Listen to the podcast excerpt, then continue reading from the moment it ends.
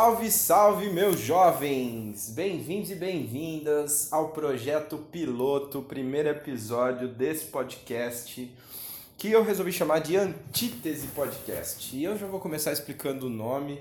O nome Antítese surgiu a partir da ideia de que eu queria um espaço onde a gente pudesse refletir.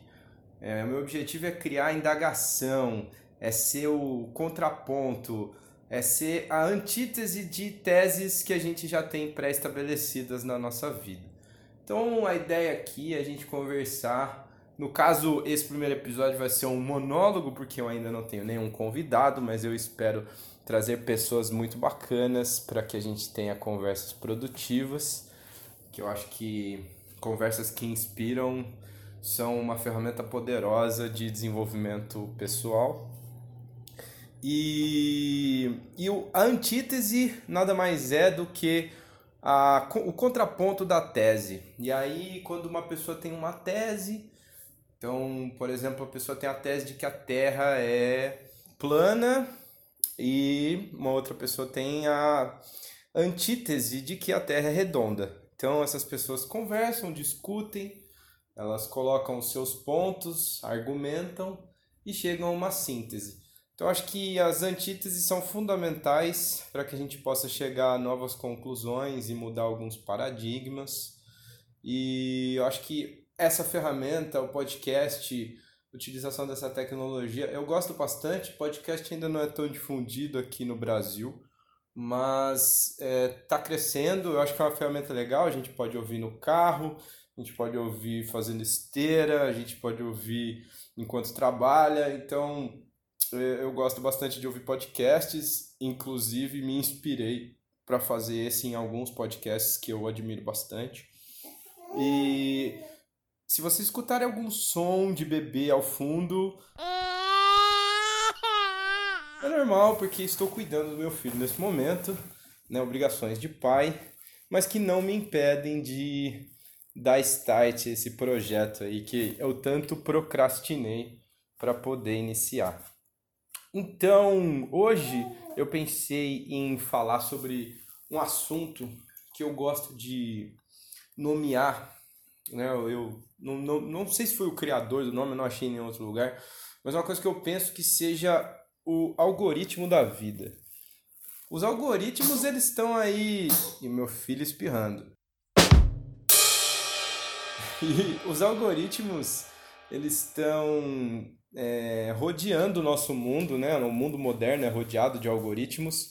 São eles os responsáveis por captar as nossas preferências nos sites, nas redes sociais e a partir delas é, nos trazer mais daquela mesma coisa. Então é até meio que é, fantasmagórico, eu diria, espantoso, quando você está conversando sobre uma coisa com o celular apagado e de repente quando você abre aparece lá um anúncio daquilo que você estava falando, assim, é uma coisa bem assustadora, né, a, a, gente ser monitorado dessa forma, mas é o mundo moderno, né, a gente não não pode fugir do que está acontecendo, então acho que a melhor maneira é a gente utilizar isso a nosso favor. Então o que, que eu penso ser o algoritmo da vida? É, eu penso que tudo aquilo a que a gente dá atenção expande, né? Aonde você foca é o que você vai é, atrair para sua vida. Então, se a gente é, diariamente fica assistindo a notícias trágicas, assistindo vídeos de briga, assistindo discussões políticas, assistindo qualquer coisa que seja é, que, não, que não agregue um valor, que não te traga paz, né? que, que, que seja violento ou que seja é, que te gere angústia ou ansiedade ou até quando você fica se comparando as outras pessoas nas redes sociais, querendo ter uma vida que é o, o ápice da vida das pessoas que só postam ali, ninguém posta a vida real de verdade. É, e isso gera até uma sigla famosa, né, FOMO, que é Fear of Missing Out, que é uma síndrome que surgiu aí nos últimos anos por conta das redes sociais. É, então eu acho que o algoritmo da vida ele também funciona dessa maneira. Quanto mais a gente focar nessas coisas, ficar assistindo essas tragédias, essas coisas violentas, essas coisas que não vão agregar em nada, é, a gente vai ter mais do mesmo. Então você fica num looping, né? Fica num ciclo vicioso que às vezes é inconsciente, a gente nem percebe o que está acontecendo. Você fica tendo aquela mesma coisa todos os dias e aquilo só vai te desgastando, ele não te dá nenhum benefício.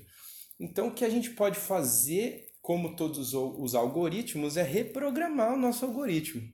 Então, eu, eu fiz isso há algum tempo e eu acho que é foi acho que um dos maiores benefícios que eu pude ter na minha vida foi cortar as coisas tóxicas, né? Então, tanto em redes sociais quanto televisão, notícias, jornal, pessoas tóxicas, relacionamentos tóxicos.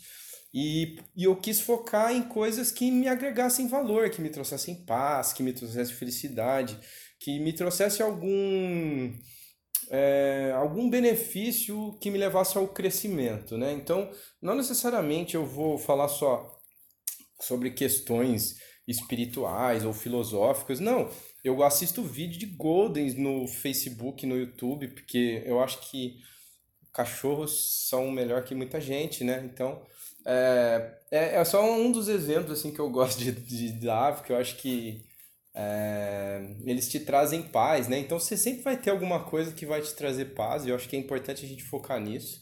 Então, é, o assunto hoje era para pensar um pouco sobre isso, assim, que como está programado o seu algoritmo, né? Como, como a sua vida está sendo programada. Você tem consciência do que você está vendo, do que você está ouvindo, do que você está pensando? Então, é a reflexão da gente parar alguns minutos todos os dias para pensar no que, que a gente está tá absorvendo e mudar. Né? Isso é uma coisa fácil de fazer. Você simplesmente se afasta daquilo que não te agrega, você se afasta de pessoas, você exclui contas, você deixa de seguir pessoas, você para de assistir vídeos e você começa a se alimentar de coisas mais benéficas, né? Que te tragam paz, que te tragam alegria, que agreguem valor, que te que façam surgir novos hábitos.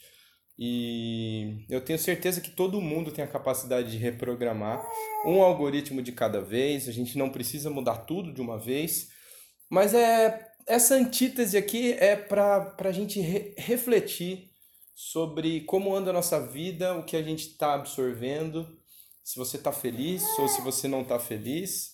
E a partir disso muda, né? Porque se você não mudar, as coisas vão continuar ah, do mesmo jeito que estão. Então é isso. Esse primeiro episódio fica por aqui. Obrigado a todos vocês e até a próxima.